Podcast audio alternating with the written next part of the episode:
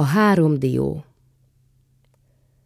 Volt egyszer egy igen-igen szegény ember. Olyan erősen szegény volt, hogy a három árva gyermekén kívül egyebe sem volt. Még azokat sem tudtam mivel eltartani. Egy nap azt mondta nekik: na, fiaim, vegyétek az utat elejetekbe, s menjetek ki merre lát, mert én nem tudlak titeket tartani. Nincs mivel, mert én szegény ember vagyok. El is ment a három testvér, s mikor egy keresztúthoz értek, azt mondták, hogy 3 esztendő múlva itt találkoznak, s akkor meglátják, ki mit szerzett. El is váltak, elmentek, ki merre. Mikor betelt a 3 esztendő, eszébe jutott a legkésőbb fiúnak, hogy haza kell indulnia. Egy öreg embernél szolgált, de olyan becsületesen szolgált, hogy örökké jobban megcsinált mindent, mint ahogy mondták. Egy nap az öreg elé állott. Na, öreg apám, betelt a 3 esztendő, s immár el kell mennem, hogy találkozzam a testvéreimmel. Amit megérdemlek, azt ad nekem fizetségbe. Az öreg ember fel is kelt, elővett 300 aranyat, 3 diót, s letette az asztalra. Na, fiú, ha a pénzt elveszed, tudd meg, nem adom tiszta szívből. De ha elveszed a diót, azt tiszta szívből adom. A fiú azt gondolta magában: amilyen tiszta szívből én őket szolgáltam, ha olyan tiszta szívből találja adni a diót, akkor azt veszem el.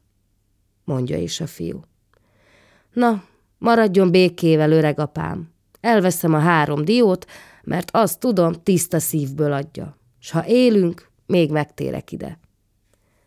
Járj békével, s az Isten adjon szerencsés utat, de én tudom, hogy ide hozzám soha meg nem kell térned.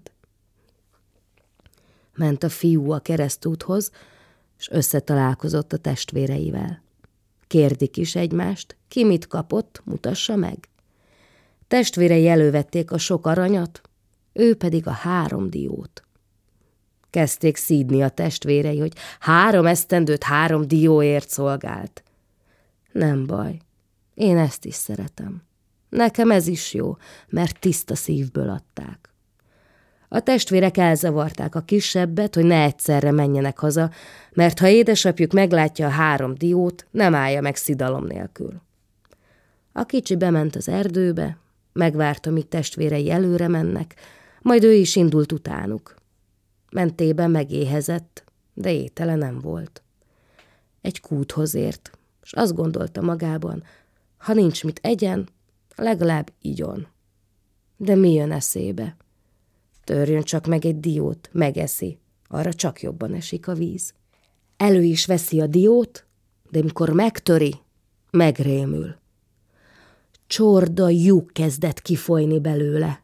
Csengetyű a nyakukban, de annyi volt, hogy nem is tudta megolvasni. Gondolta magában, van mivel édesapámhoz hazamenjek. Elfelejtette a szomorúságát, étlenségét, csak mehessen haza. Az úton eszébe jutott, hogy még egy diót meg kéne törni.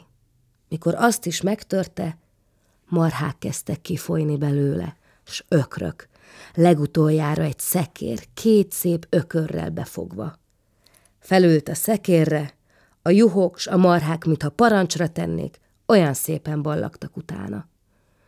Közel a házhoz eszébe jut a 3. dió is. Törjem csak fel ezt is, ne vigyem éppen haza. Abból meg egy világszép leány szállott ki. Mikor a fiú meglátta, úgy megörvendett, azt se tudta, hol van. Mikor a másik 2 testvér hazaért, éppen csak megmutatták az aranyat, ki mit kapott, hát csak megérkezett a kisebb is. 1 eszten a juhval, 1 csorda marhával, s 1 szép leánnyal az ökrös szekéren. Megijedt a 2 testvér, mikor meglátták, hogy honnét kapta ő azokat, mert mikor elváltak, csak 3 diója volt. Ugye mondtam én nektek, hogy azt tiszta szívből adták. Nem lehet, hogy az ember csak a pénznek örvendjen. Abból a 3 dióból kelt ki minden, amit itt láttok. Most kacagjatok, ha tudtok. Elindult a másik 2 testvér is, hogy megkeressék az öreget, akinél szolgált, de sem az öreget nem kapták meg, sem ők nem tértek meg többet, soha. kisebb öccsük otthon maradt, s eltartotta édesapjukat is haláláig, s ő maga máig is él, ha meg nem halt. Még most is feji azt a nagy eszten a juhot. Ez a műsor a Béton Közösség tagja.